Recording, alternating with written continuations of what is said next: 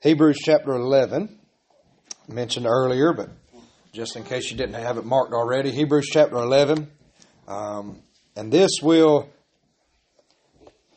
I guess to put it rather simplistically, this will be a, a very straightforward uh, compare and contrast.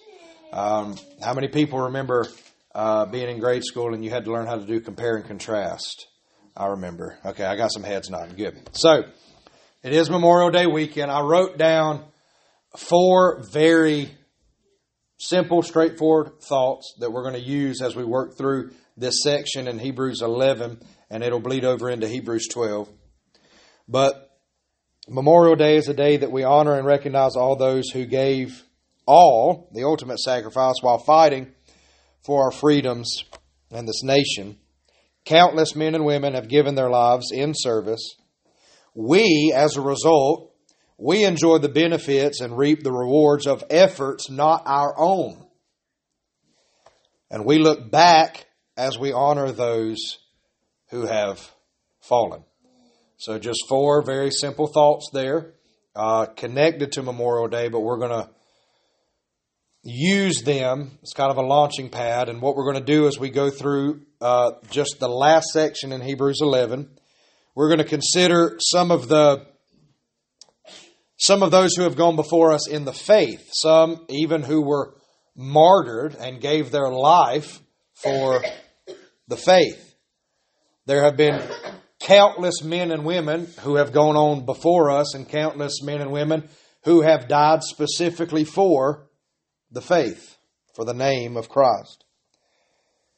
We enjoy we enjoy the benefit and reap the rewards of efforts not our own, namely Jesus Christ. And we look forward as we run the race of faith, as we run the race set before us, we look, we look forward as we run and ultimately finish our race that has been set before us. So, some comparing and, and some contrasting here. The verses that I want to read from Hebrews 11, we're going to begin in verse 32. Now, Hebrews 11, if you are, uh, if you heard similar messages or, or uh, similar themes growing up, you may have heard Hebrews 11 referred to as the Hall of Faith instead of the Hall of Fame. It's a Hall of Faith. The entire chapter is a list of those who have been used by God in, in various different ways. And, uh, you know, the, the big ticket names Abraham, Noah, Moses, Sarah, the names that even people who aren't overly familiar with Scripture, they would pick up on those names that they are biblical characters. But when we get to the end of this chapter, the author of Hebrews kind of, he just hits us fast with like a shotgun blast of information uh, and just runs through them real quick. And he begins, verse 32, he says, What more shall I say? For time would fail me to tell of Gideon, Samuel, and the prophets. Or, sorry, Gideon, Barak, Samson, Jephthah, of David, and Samuel, and of the prophets, who through faith conquered kingdoms, enforced justice, obtained promises, stopped the mouths of lions, quenched the power of fire, escaped the edge of the sword, were made strong out of weakness, became mighty in war, and put foreign armies to flight. Now, all of those we would look at, we would say, oh, those are victories in the faith. Those are easy to look at. Enforcing justice, conquering kingdoms, obtaining promises, stop the mouths of lions. I mean, wow. We would look at those, those, those are overwhelmingly positive things. Those are things that are easy to get excited about. Those are things that are easy to celebrate. We say, wow, look at the victory that God gave there. Those are the, the easy ones, right? We would all look at those and say, no question about it, no doubt about it. Wow, that is amazing. Look at what was accomplished through faith. And even the next one women received back their dead by resurrection. Wow, miracles. Miracles connected to our faith. But then, it's like a hard shift in gears. Some were tortured, refusing to accept release so that they might rise again to a better life. Others suffered mocking and flogging and even chains and imprisonment. They were stoned, they were sawn in two. They were killed with the sword. They went about in skins of sheep and goats, destitute, afflicted, mistreated, of whom the world was not worthy. Wandering about in deserts and mountains and in dens and caves of the earth. So, at the first, you have, you know, they escaped the sword. They, they quenched the power of fire. They stopped the mouths of lions. They enforced justice. They conquered kingdoms. And then you have kind of the inverse of that. They were killed by the sword. They were mocked. They were flogged as justice was perverted. And many in the Old, in the Old Testament, many of them were falsely accused. The true prophets of God were treated as false prophets and, and ridiculed and mocked and tortured. Sown in two. That would be Isaiah. According to the tradition, Isaiah was actually sown in two. They went about in skins of sheep and goats. They were destitute, afflicted, and mistreated. I'm reminded of, of Jesus' own words that foxes have holes and birds have their nests, but the Son of Man has no place to lay his head, rejected by the world. Wandering about in deserts and mountains and in dens and caves of the earth. Now, those are the things that we would look at and we would say, whew, that's tough to process. These were children of God. These were children of great faith. And how was their faith rewarded? Mocking, flogging, torture, death by the sword, being sown in two. You say, whew, that doesn't, that doesn't, that doesn't add up. Especially in today's world, if you're a person of faith, God just wants to bless you, give you abundantly the things of this world. You, you don't serve God so that you can get mocked and ridiculed, ridiculed and tortured. That, uh, something's not adding up here. But I want us to look closely. Verse 35, the second part of verse 35. Some were tortured, refusing to accept release so that they might rise again to a better life. I want you to imagine that you yourself, that you are being tortured for the faith.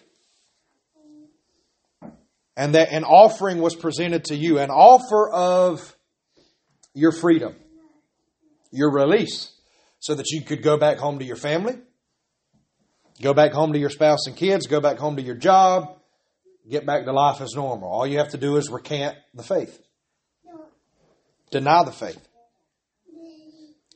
and you'll be free. Free to live your life as you once lived it before. This verse says they refused release. They refused it. Why? So that they might rise again to a better life. The hope that was set before them of eternal life, the hope that was set before them to glorify the Father even if it means their very life, to glorify God through their death and the promise of a bodily resurrection. They refused release because they knew that even their present suffering that they were going through could not compare to the glory that awaits the believer even in death. So they refused release. I would like to submit to us today right here at the outset.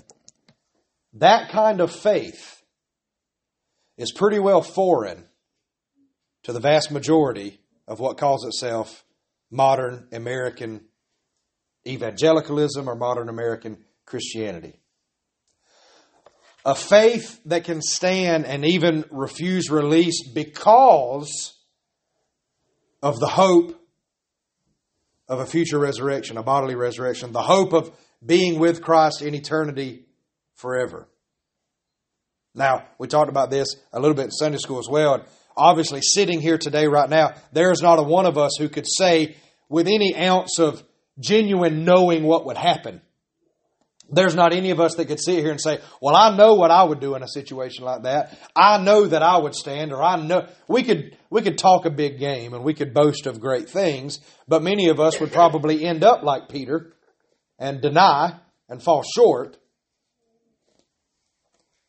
But in this case here, what we have is a record of men and women who did stand firm in the faith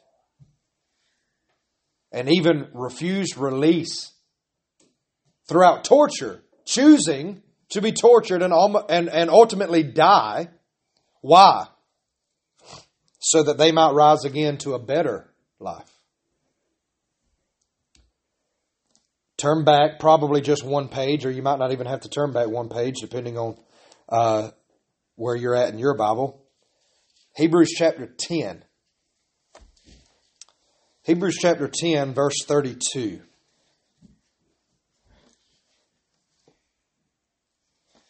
Hebrews 10, verse 32. But recall the former days when, after you were enlightened, you endured a hard struggle with sufferings. Now, he's writing to believers and saying, after you were enlightened, after you came to the faith, you endured much suffering. Sometimes being publicly exposed to reproach and affliction, and sometimes being partners with those so treated. So sometimes it was you yourselves that were publicly reproached, but sometimes you were just partners in the faith with others who were being publicly reproached and afflicted. You had compassion on those in prison, and you joyfully accepted the plundering of your property, since you knew that you yourselves had a better possession and an abiding one. So in this case, we're not talking about those that are refusing release from torture because they want to rise again to a better life. In this case, we're talking about people who they joyfully. Now, I'm not misreading that. That's what it says. Let that one sink in. Joyfully accepted the plundering of their property. Why? Because they knew that they had better possession, a better possession, an abiding one. The possessions of this earth could not hold them because what held them was their possession of eternal life and an eternal home in glory. And so I want us to think. I, I, wish, honestly, that we had made some kind of agreement to just stay here all day together and pray together and, and to consider these things because it, you know, uh, uh, and a 45 hour long sermon is not long enough for us to really deeply consider all of these truths, but I urge you. What we just read from Hebrews isn't, isn't some out there like, oh, well, we want to try to be like this. This is a testimony of men and women who actually did this. They lived in this manner. And now the author of Hebrews is reporting this and giving this testimony. This happened. It has been done. Not it can been it can be done. It's an it's an idealistic type of mindset. We wish we could be this way. No, it has been done. It has been accomplished. And this type of faith is pretty well foreign to modern Christianity in America. You say, Caleb, that's the second time you've said that. What do you mean, this type of faith? And some of you may be tempted to think, and you might expect me to say, this amazing, just supernatural, just extra dose of faith that's just astounding. It's, it's crazy faith. Is it? It's just faith. It's just faith. This is what real faith looks like. This is what normal, Christian faith looks like. Real Christian faith. That's what it looks like. You see, when it when it comes to having faith in Christ and having faith in the gospel, uh, yes, there's there's levels of there's maturity and there's immaturity in the faith. But genuine faith simply believes. And genuine faith follows, and genuine faith proclaims that Jesus is Lord. And that God is the one true God of all creation. And genuine faith continues to proclaim that message even in the face of adversity. Genuine faith doesn't say, oh, well, now there's a danger, so we're going to change our message. Now there's a danger, so we're going to change our approach. Genuine faith says, nope, God is God. Jesus is Lord. The Spirit of God is able to, to, to quicken the dead and bring life to the spiritually dead. And this is the message we proclaim. And this is the message that we hold to, even in the face of adversity. That's just Christian faith. And so please don't fall into the temptation of thinking, wow, how how do you get a faith like that? Like that's just, that's almost like an otherworldly type of faith. I could never, I could never do that. It's just faith. Not, not downplaying faith, but I don't want us to fall into the trap that somehow these people were like superheroes. These were men and women who had genuine faith. Faith is supernatural. Faith is something that is granted by God to His children. He causes us to be born again. He gives us a new heart.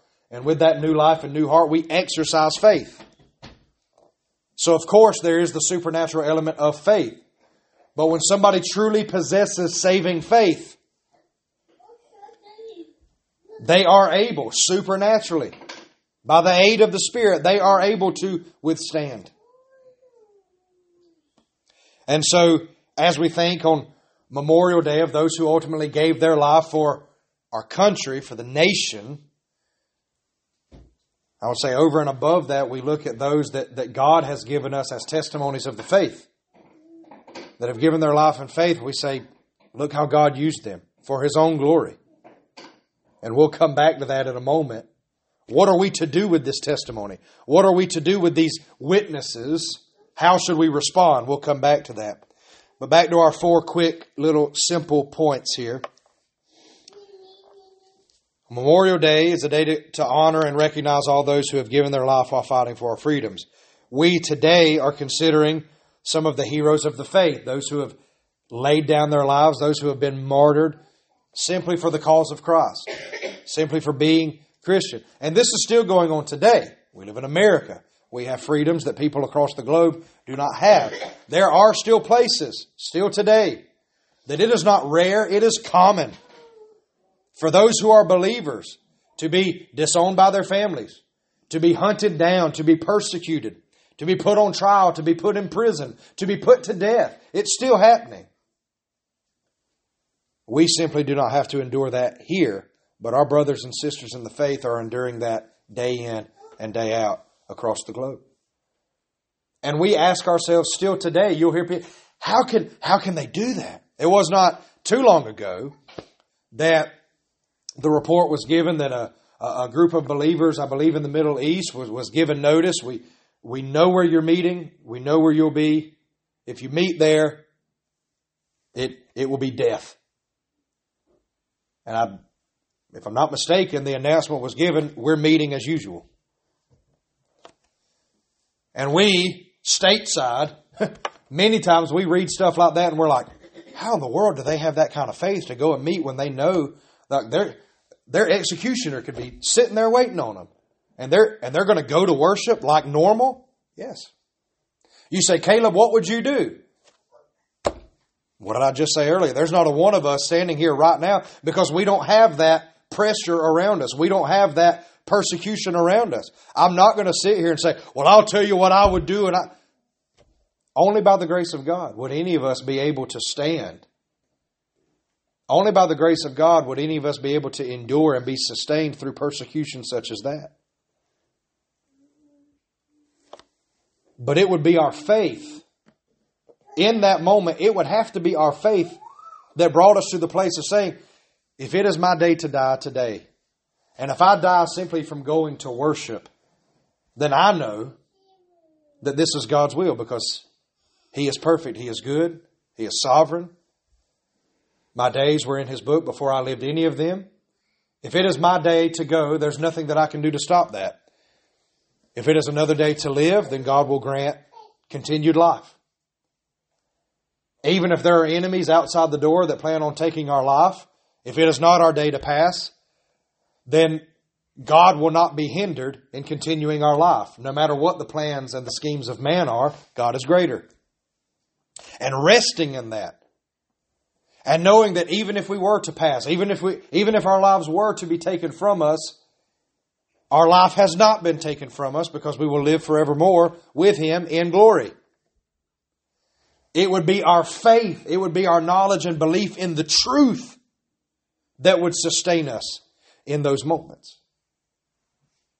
So the question that oftentimes it seems to go unanswered. How can people do that? How can people have so much strength to stand and just and just accept a martyr's death? They that question can be answered. We don't have I don't know. I mean, how do they do it? Faith. Belief that God is God and that he has ordained all things whatsoever come to pass. And in our lives, we will not die a moment too soon. We will not die a moment too late. He is Lord. And He has all authority, both in heaven and on earth. And when we really believe that, when we have faith in that, that will be what sustains us and carries us through adversity, persecution, trials, affliction. And so I want us to consider that today from Hebrews. Countless martyrs have died from the faith or for the faith, and again, we may ask, well, what do we do with that? And we will we will come to that in a moment. The last two points are where we kind of there's a there's a contrast rather than a comparison.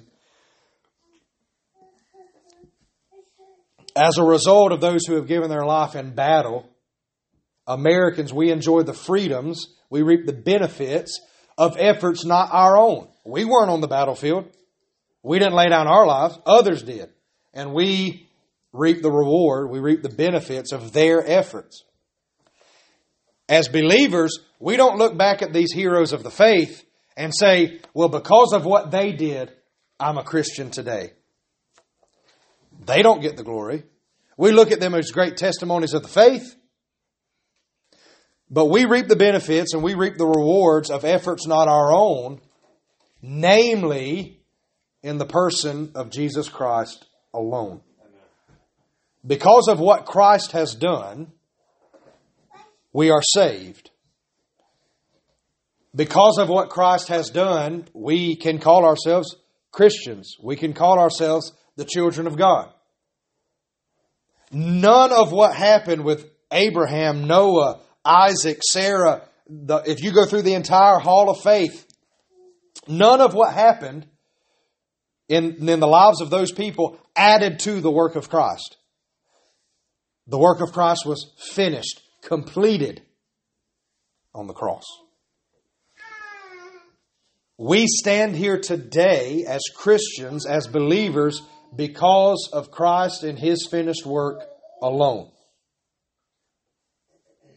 And so we do reap the rewards, we receive the benefits of efforts not our own. But as believers, we know that it is the efforts and the finished work of Christ alone as to why we can stand here, or in your case, sit here today as Christians, as believers. We do not look to ourselves for salvation. We do not look to ourselves in, in, in a manner of, well, I need to stay a Christian. And if I want to stay a Christian, then it's totally up to me. No. Well, I want to go to heaven one day. And if I want to end up in heaven one day, then it's up to me. No. Look to Christ, the author and finisher of our faith, as we will read in just a moment. And then lastly, Memorial Day is typically a time to look back and remember and honor those who have fallen. And of course, as believers, we look back to the cross and we say, Praise God for the finished work of Christ. But as we consider Christ, that motivates us to move forward to run the race set before us. Not only to run the race, but ultimately to finish the race set before us because of Christ and what he has done. We as believers, we don't, we don't live our lives looking back, looking back, looking back. We, we should live our lives looking forward, pressing towards the prize, the mark, and the high calling of God. And so now we'll pick up Hebrews 11, verse 39. And all of these, though commended through their faith, did not receive what was promised. Now, briefly, just to explain that quickly, all of the examples given in Hebrews 11 are Old Testament examples. So, what he means here, the author of Hebrews, is that all of these people died. They never met the Messiah. They never saw the Messiah. The Messiah did not come in their lifetime. They knew the promises of God. They believed the promises of God, but they did not live to see the day of Christ's earthly ministry, his birth, his earthly ministry, his crucifixion, his burial, his resurrection. They didn't receive that promise during their life. Verse 40 Since God had provided something better for us, that apart from us, they should not be made perfect. Christ has perfected once for all time. He has perfected for all time those who are being sanctified. It doesn't matter if they were believers before the cross or believers after the cross. Christ has perfected for all time those who are being sanctified. Those of the faith in the Old Testament are not made perfect even without us today. There will come a time where all believers, past, present, and even future believers that have yet to be brought in. We will all be fully perfected together, presented holy and blameless before Him in glory. We will be perfected even bodily. And that will be together. It's not that the Old Testament saints were greater or more put together than we were, or that we are better or more put together than, than they were, but we are all one together. Therefore, verse 1 of Hebrews 12. Therefore, since we are surrounded by so great a cloud of witnesses, pause. I know there's a comma there in the text, but I said we would come back to this.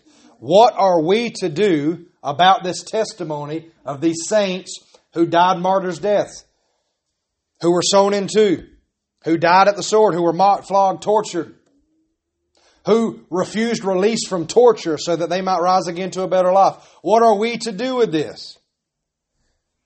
Do not fall into the trap of saying, Well, I want to be like them.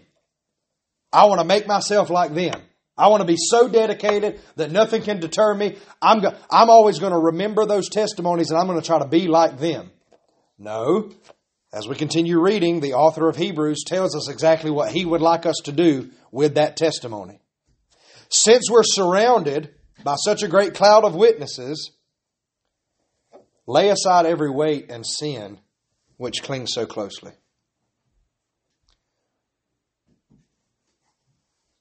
Now, to me, that seems interesting.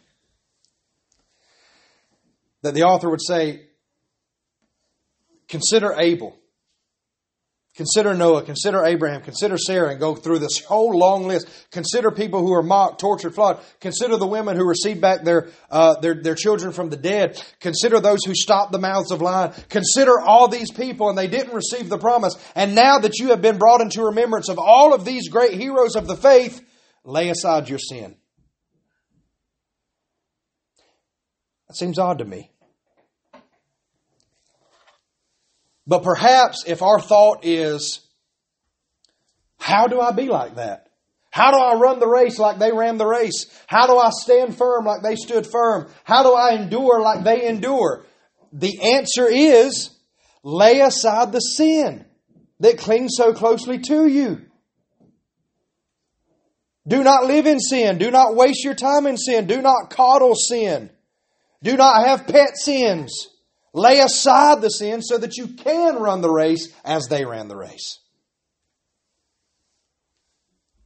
They did not run their race and finish their course in sin. They ran their race and finished their course in faith. And if we truly have faith, what are we commanded to do? Let's go back to Colossians 3 real quick, where I read at the beginning of the service for our scripture reading. This is really neither here nor there, but I I don't even have any super scholarly intellectual reason for this. I just I think Paul wrote the book of Hebrews. Just how I feel. But we don't know that Paul wrote the book of Hebrews. But Colossians chapter 3, we know Paul wrote this. If you have been risen with Christ, seek the things that are above, where Christ is, seated at the right hand of God. Set your minds on things that are above, not on things that are on the earth. You have died, your life is hidden with Christ in God. When Christ, who is your life, appears, then you will appear with him in glory. Put to death, therefore, what is earthly in you. Lay aside that sin that clings so closely. Lay aside that sin that weighs you down, that burdens you. Kill it. Mortify the flesh. Put to death what is earthly in you sexual immorality, impurity, passion, evil desire, covetousness, which is idolatry. On account of these things, the wrath of God is coming. In these you too once walked when you were living in them, but now you must put them all away anger, wrath, malice, slander, obscene talk from your mouth. Do not lie to one another, seeing that you have put off the old self with its practices, and you've put on the new self, which is being renewed in knowledge after the image of its creator. You know what that reminds me of? Lay aside the weight that so easily besets you. What are we commanded to do as Christians anyway? Kill the flesh, mortify the flesh. When you're tempted to sin, kill it. At times, you could have a conversation with sin. I don't have to obey you anymore. I've been set free. Those whom Christ sets free is free indeed. You don't own me anymore. I will not obey you. I will kill you.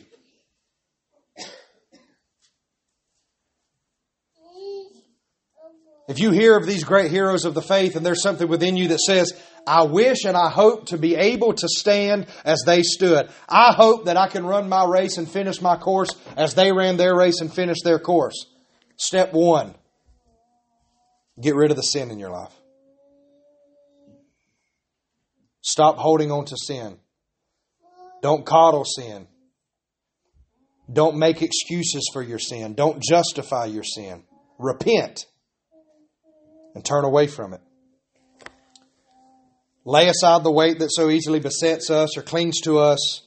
Let us run with endurance the race set before us. And if you put those two things together, you say, well, if you're running a race and you're wanting to win, you're probably not going to put your backpack on and then put your ankle weights on and then, you know, pick up one of your children and run with them. And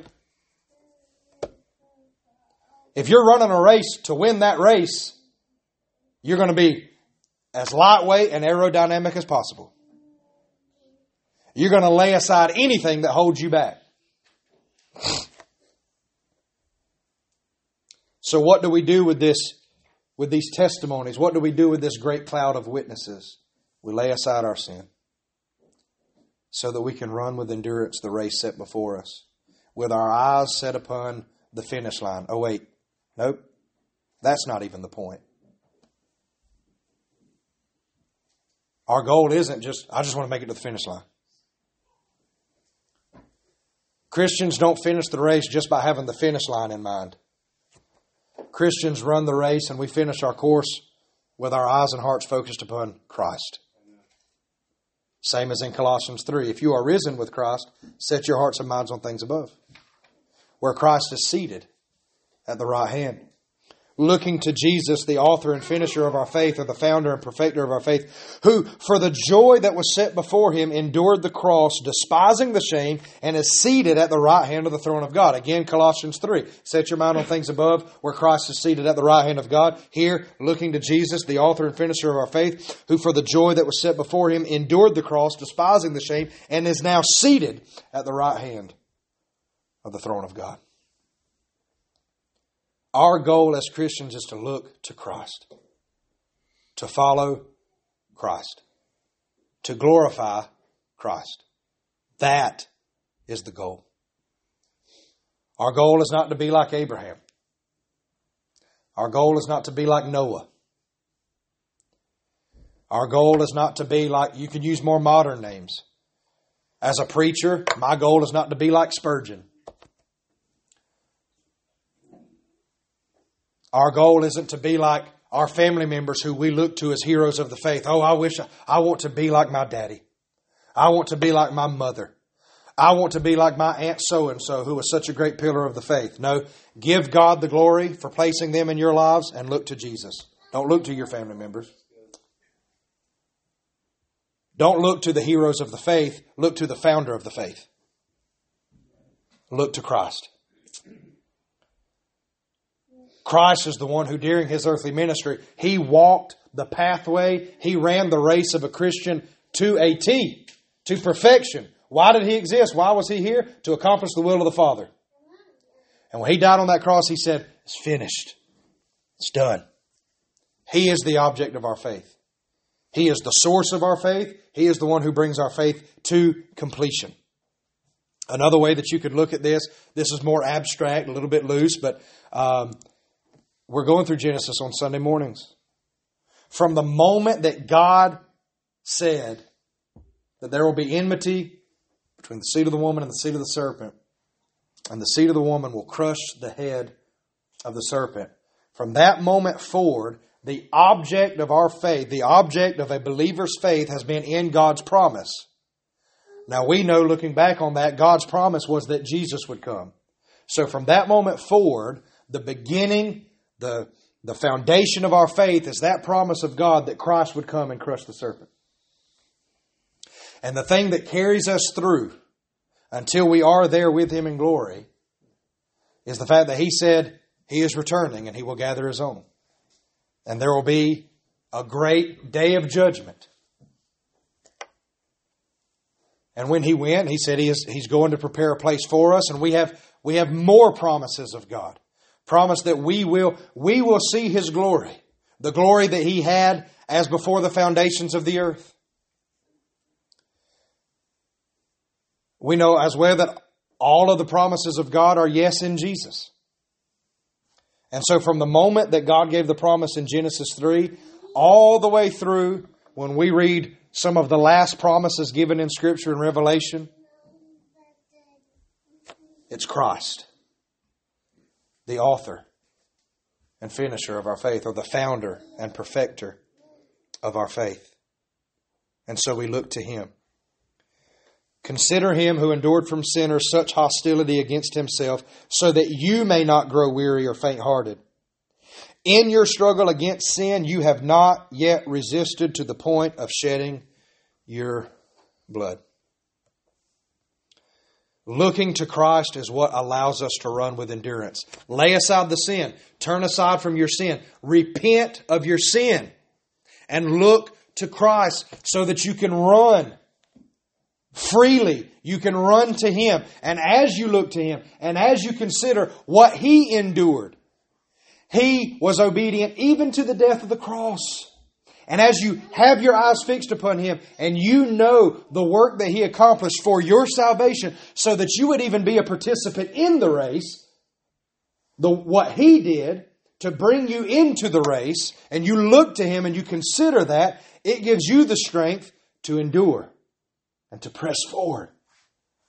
And you say, there is nothing, there is nothing that I could have to endure in this life that compares to what my Savior endured and I will look to Him, and He will sustain me. For the joy that was set before Him. What joy was in the cross?